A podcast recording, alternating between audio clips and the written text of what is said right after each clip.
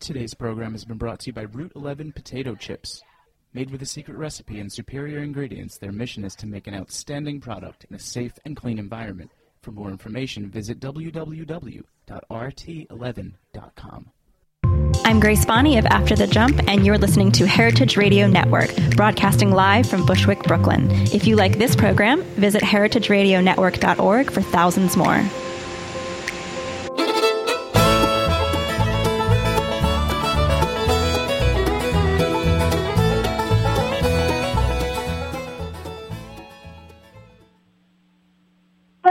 This is Severin, and this is Greenhorns Radio, radio for young farmers by young farmers. And today we have a focus on ranch land and ranch land continuity and some of the strategies that families are employing to help the land stay in agriculture and stay in their family, which is, of course, a topic of great interest to many of us uh, who were recently in attendance at the Our Land Symposium held by Agrarian Trust out in Berkeley, California. Uh, the audio podcasts of that event are available online at agrariantrust.org. So we're going to continue in this series uh, in this in this vein to explore the options for families dealing with tenure issues. And I'm so thankful today to have on the phone um, Linda Decker from the Trigg Ranch in how do I say this? Tucumcari, New Mexico. That, that, that's right, Severin. Hello, welcome, Linda. Thank you for joining. Well, thank you. I'm delighted to be here. Um, well, I think we should just get started right away and talk a little bit about the Tucumcari region and what it means to be a viable ranch operation in your part of the world. I don't know that it's different from any other part of the world, Severin. Um, that's been ranch country for well over a century now, and uh, a lot of lot of different kinds of ranches around that area. Um, some of them are still fairly big, and um, we decided that's well, what we wanted to keep on would doing. Be, what's the history of your own family's ranch there, and how have you approached the, the topic of keeping that ranch going? Well, my grandfather, and along with his brothers and his father, bought that land in 1917. It had been part of the 750,000 acre Bell Ranch, which still exists. Uh, it's much smaller now. And in ni- the um, early 1920s, when the U.S. Army canceled all its meat contracts, didn't have to feed soldiers in Europe anymore, uh, they couldn't pay for it and lost a lost a good bit of the land and divided it then among the brothers, and that has not always been a happy situation. So my grandfather Steve Trigg and his wife Bess uh, ran the ranch until he died in 1937, and my grandmother took over, ran it until her son gradually took over. He ran it until his death in 2002. And just before that, the seven heirs of us in the next six, uh, generation, the third generation, um, decided that we didn't want each of us to inherit a little puny little piece of land, but we wanted Trigg Ranch to keep on being Trigg Ranch, and we wanted to be able to come. So we established a trust, and each of us deeded all our property and all our rights into that trust. So none of us have any separate ownership. And our only benefit is that we can come to the ranch. We have the right of of uh, coming out there, of access to it. So, oh, just a little that's back- what we've done, Severin. I'm sorry. A little, a little bit of a little bit of backstory for our for our listeners. A trust is a legal term, and in in a trust, the trustee basically can hold on to something for a beneficiary. So, in this sense, the family is the beneficiary, or I suppose the the beneficiary is the ranch manager. I don't quite know how to answer that, Severin. Um, the beneficiaries, we call ourselves, there are 23 beneficiaries now. Of the next generations. And uh, we call ourselves beneficiaries, but we have no rights except access. So, and the trustee has no, the three trustees have no um, right to accept to maintain the ranch. And it's a perpetual trust. We had to search around to find a state in which we could hold it as a perpetual trust. So I guess let's talk a little bit about that. How how you approached as a family once you had the idea that you wanted to just keep the the ranch intact and maintain access for all of the members of the family, but not cash in or liquidate the asset. How did you approach that process? Well, first of all, we decided we wanted to do it, and my husband is still surprised at that. He said we can't even decide where to have lunch together in town. Um, but we all felt very strongly that we wanted the ranch to continue.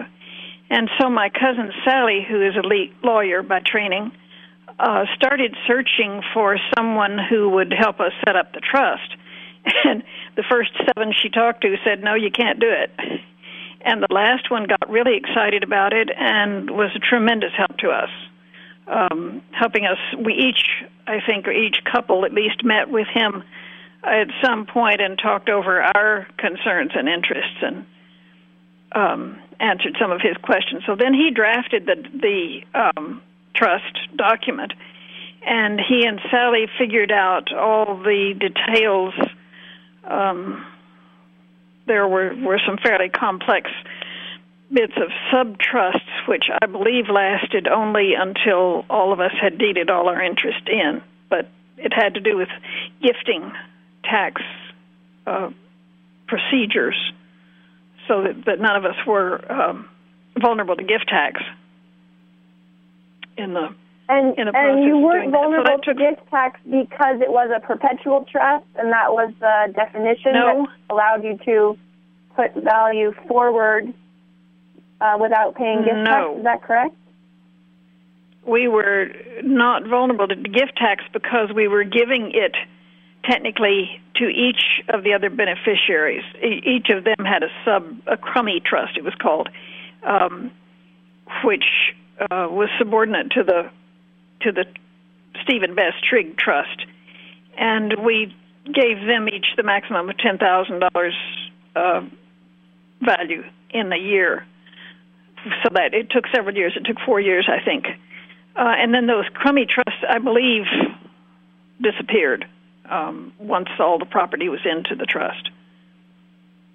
So it's kind of a it's kind of it was kind of a three part uh, many many multi part project and you mentioned um, in your article that the agreement, there was part of the agreement in which the ranch could be sold in the future um, in case all 85% of the heirs did agree, um, and that that was going to be, you know, you had to keep that as a as a as a possibility in case the the ranch became financially unhealthy or couldn't right. um, couldn't go back would go bankrupt. Um, do you want to reflect on how you did? How were you discussing those? How did how did you make that decision? I guess is the question. How the the decision that it could be sold at some time? Yeah, I mean, I is? suppose you're making up those numbers. Eighty-five percent of the heirs. yeah, well, I guess we we thought there had to be some way out, and we particularly wanted to avoid any situation in which any of the beneficiaries would benefit by it, but would get any cash payout, even even under those circumstances. So the agreement is that should the ranch ever be sold, the benefit would go to charity of some sort. What we wanted to And so avoid this- was having any any way that anybody could have a reason or a way to demand that the ranch be sold. And and they get end up you know there's all kinds of situations where somebody would need medical treatment or um some benefit for a education or a, or or a business. You know there will be times down the line when people could sure use the money from the ranch but we wanted to avoid any way in which they could do that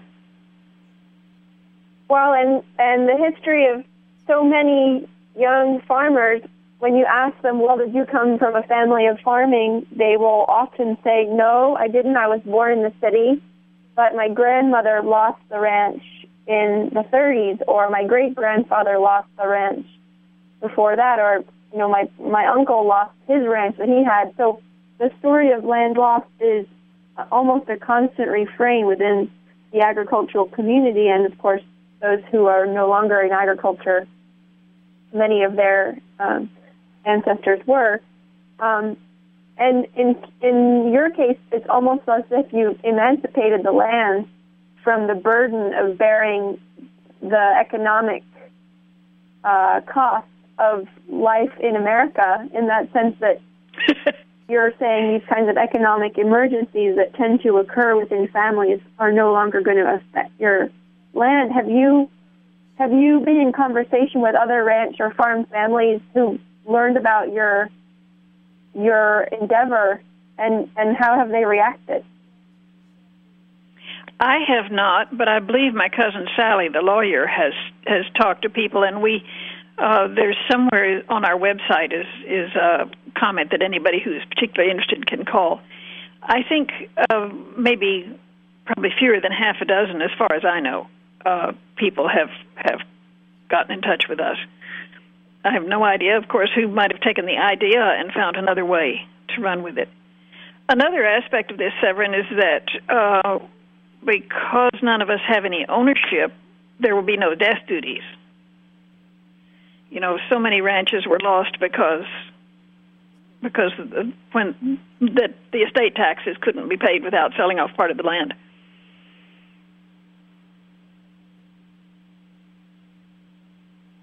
And I and it's almost as if it's become and so there's no death duties, but you still have to pay taxes and insurance, and those are borne by the business. Yes. But you're not you're not having to pay a death duty at each changeover of the generations. I guess the only thing is right. that you're going to continue to have more and more and more beneficiaries, and they're all going to want to come to the ranch, and you might have a problem with the plumbing if everybody's using the ranch There house. is that. there is that.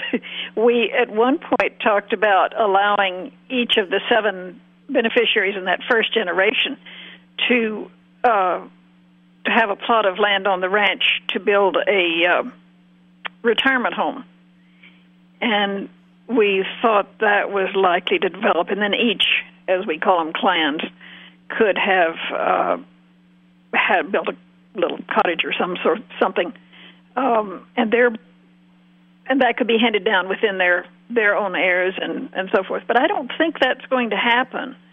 Uh, partly, well, who knows, with a perpetual trust, but partly we're discovering that the thought of retiring out there. We're four hours from a hospital, and um, there isn't anybody around to help you with your own household chores and that that sort of thing. So, I and it would be terribly lonely, and it's a long, bleak winter. So, um, so I, I kind of doubt that any of those houses would be built.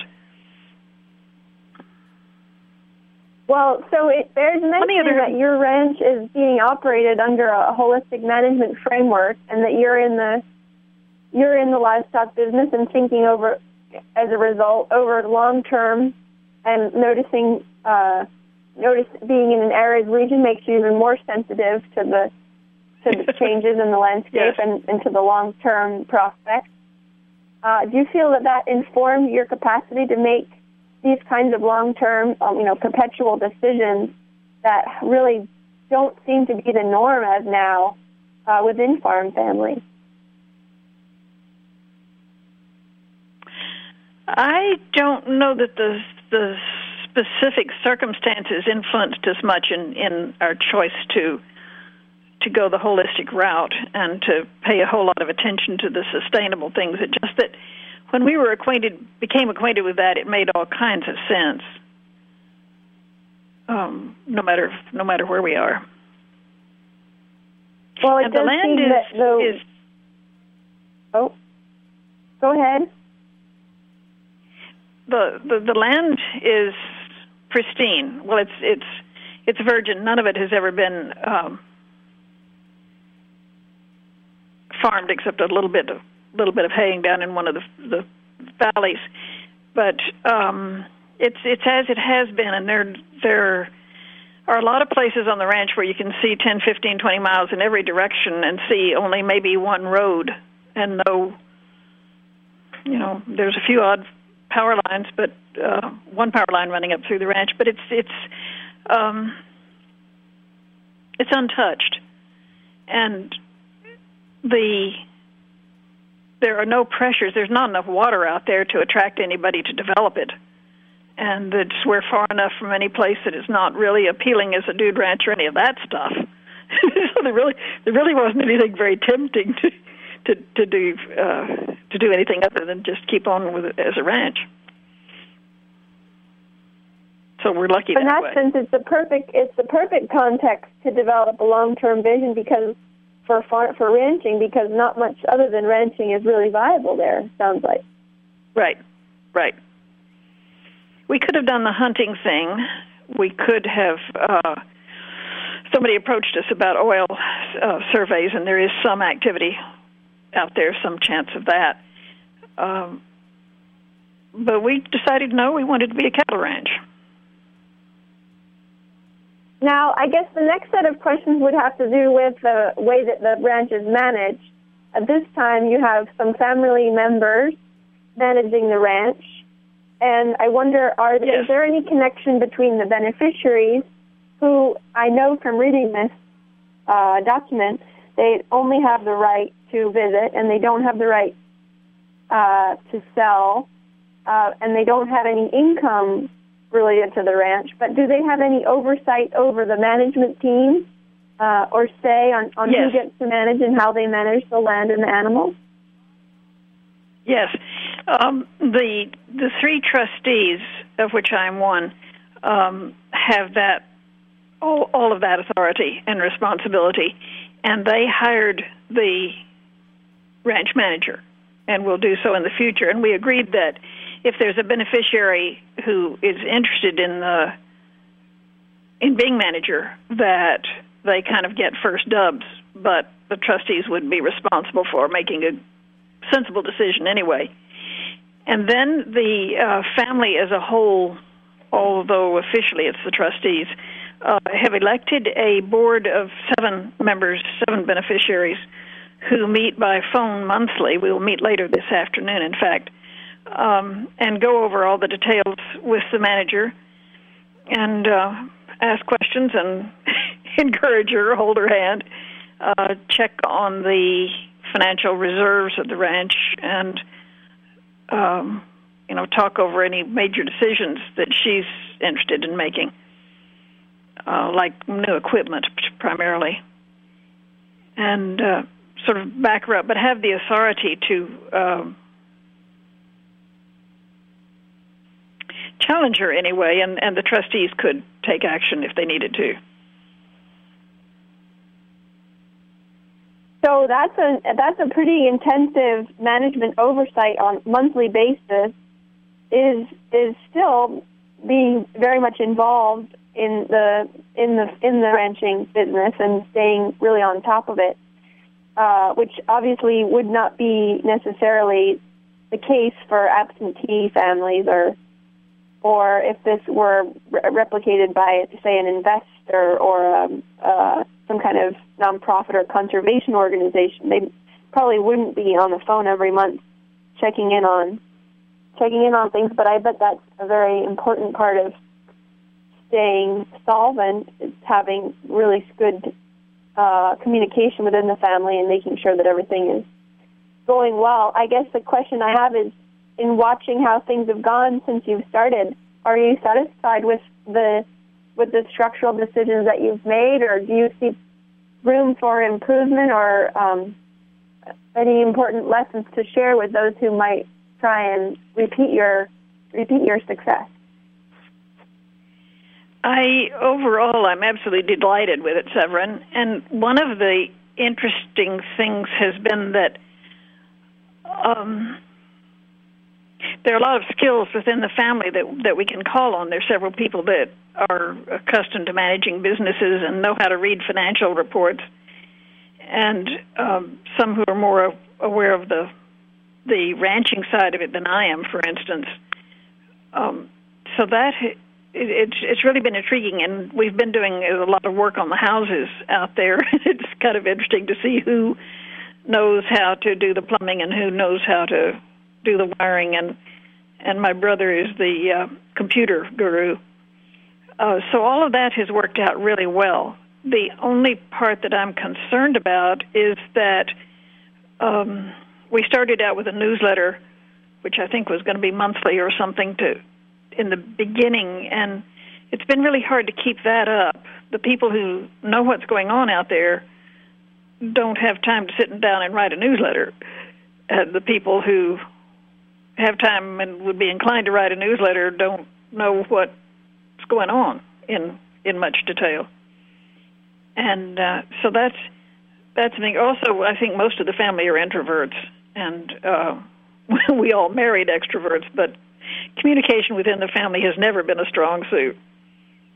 Uh, we do all show up out there uh, for work week in June, and uh, there's likely to be 30 of us or so, with a few friends sprinkled in, and and so everybody sits in on the annual meeting in June, elects new board members, and talks over whatever seems to be the the, the issue at the moment. Uh, so that's that's something. But I think we really need, particularly with the increasing number of, of beneficiaries, we really need to figure out some way. We've got a Facebook page and we've got a blog, and nobody ever puts anything on it. uh, but but the communications issue, I think, is a major one. I I agree. I think that's a very wise uh, insight. I, I want to just go a little bit more into the work week, into the work week because um, that seems like a really important ingredient in the success of this. Could you talk a little bit about what goes on during work week and um, and what you've what you've experienced in, in, in doing that and making that into a, an annual ritual? well, uh, it all started in I think 19 97 when we took um, the ashes of some of the family members out there, and, and there's a, a high mesa with uh, a, a point on the mesa that um, is pretty central to the ranch. And there's been a cross up on that mesa for many, well, since the early 1800s anyway, and before our time. And so we go scatter the ashes up there, and I think there's 21 or two, 23 people up there now. Um, so when we went out there, there were oh, 10, 12, 15 of us, I guess, and um, we were all staying down at my grandmother's house, which at that point had been empty for about 15 years, 20 years. We all sat around the table that night and, and said, "We want to be able to come out here, and we want to be able to stay here, and we got to fix it." Because there were some problems with the septic system and the water system at that point. So and the floor beams. And so we agreed to meet out there the next year as soon as school was out and put a steel beam under the living room floor, under the grand piano, and um, started repainting, reglazing all the windows. And over 10 years, we fixed it all, gutted the kitchen, put in a new kitchen, and the whole new water system, new uh, gas pipes, new electricity, and had somebody come in and do the plastering. It already had a new roof. So we've done just about everything there is to be done to that house, and it's delightful. There's five double bedrooms, so there's room for a lot of uh, folks, and then there's a, a bunkhouse with uh, six bunks and another bedroom. Um, so we all stay there when we when we come and working that hard and being able to see the results of it and finding that each person who comes has a, a skill and an, an interest. So some are kind of devoted to the windows and some to the plumbing, and some to the carpentry things. So it's um, there's a job for everybody, and you know one of the fun things is that the littlest kids they're getting they're in high school now, but when the kids were oh six, eight, ten years old, they were so handy crawling around in the crawl space, handing tools and and wires to the the folks that were working there. Uh, you know, there's a job for everybody, and I think everybody is committed to what we've achieved there. So we're now we started on another house, and there's a young couple with a baby due that are going to live there when it's fixed. So you know, it, it keeps going on. Well, and you just think about There- how many how many ranches could use a community of 23 or 42 or 83 people who are connected to it, who have skills and who have love and care for that place. And to think in uh, in, the sense of stewardship, how in fact that benefits the land so much, and that there's so many farms who are so barren and ranches too of of of community and of familial connection and would benefit so much if we you know just the the idea of a retirement cottage alone is is a very human response to what happens in in, in family farming and family ranching and and in many other countries it's the norm for that retiring uh, farm couple to stay on the land uh, and retire in a smaller cottage or rep- apartment on top of the main house. And in this country, um, you know, the norm is to sell the farm and, well, move to Florida or move to town. yep, yep. So, so I really have appreciated very much your your time telling this story. I um, we I think we've been working on a, a little write up of your ranch plan, and and we hope that it will be a useful tool for those who are considering how they're going to manage their own land um, and the future of that land. And obviously, it means that the family has to be free of the kind of um, economic panic that seems um, really almost endemic in this time, and especially when college education and healthcare are so expensive and costly um, for a family to be able not to liquidate the assets or the, the value that's embedded in the land, and to see the long term is is really um, it's so it's heartening, and it's also I think understandably rare um, for that reason. I wanted to make sure everyone who's listening knows that we have a series of stories and strategies on the Agrarian Trust website where we've been profiling the experience of um, entering farmers, retiring farmers, aspiring farmers, uh, new uh, social impact investors who are trying to create uh, more shared ownership and shared wealth in terms of their farmland investment and, and food system investment. In order to breadth, uh, broaden the kind of palette of opportunities that we are looking at and, and the way that we think about our land and we move forward um, in designing our care of that land. So I, I just want to thank you so much, Linda, for, for being willing to talk about this. And I just wanted to give you a chance um, to mention any resources that you found useful in, in pursuing this project or um, uh, organizations that you recommend or anything that we haven't had a chance to cover. Well, I think um, one resource that might be useful to other people is our website, triggranch.com, which has got a lot of, of this information on it. There's an essay describing the transition to the trust, and there's an update to that, which is just ready to be posted now. And there are uh, there's contact information to the uh, manager, and through her to uh, cousin Sally, who who can certainly help out with any of the um, legal stuff. I'll make give references anyway. Um, the uh, uh, Quivira Coalition conferences in in uh, New Mexico have certainly been useful to us, and and the contact through that. The holistic management training, uh, which various of us have had in various degrees, uh, has certainly been useful. And uh, that's all I think of, Severin, for the resources that I can offer. But we, I think the other thing I would say is if you've got a chance, grab it. uh, times change, people change, and, and if some a, a favorable situation comes by, don't waste it. Let's leave it there. May the favorable situation come by more often, and may we be in a better yes. position to capture it when it comes.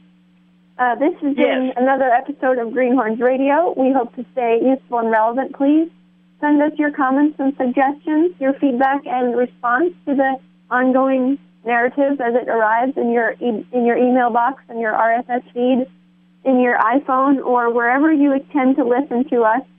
Um, thank you for joining us again, and see you all next week. Bye bye.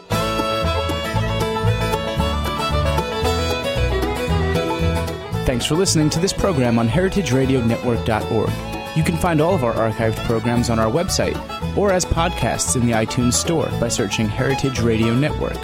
You can like us on Facebook and follow us on Twitter at heritage underscore radio. You can email us questions at any time at info at heritageradionetwork.org. Heritage Radio Network is a nonprofit organization. To donate and become a member, visit our website today. Thanks for listening.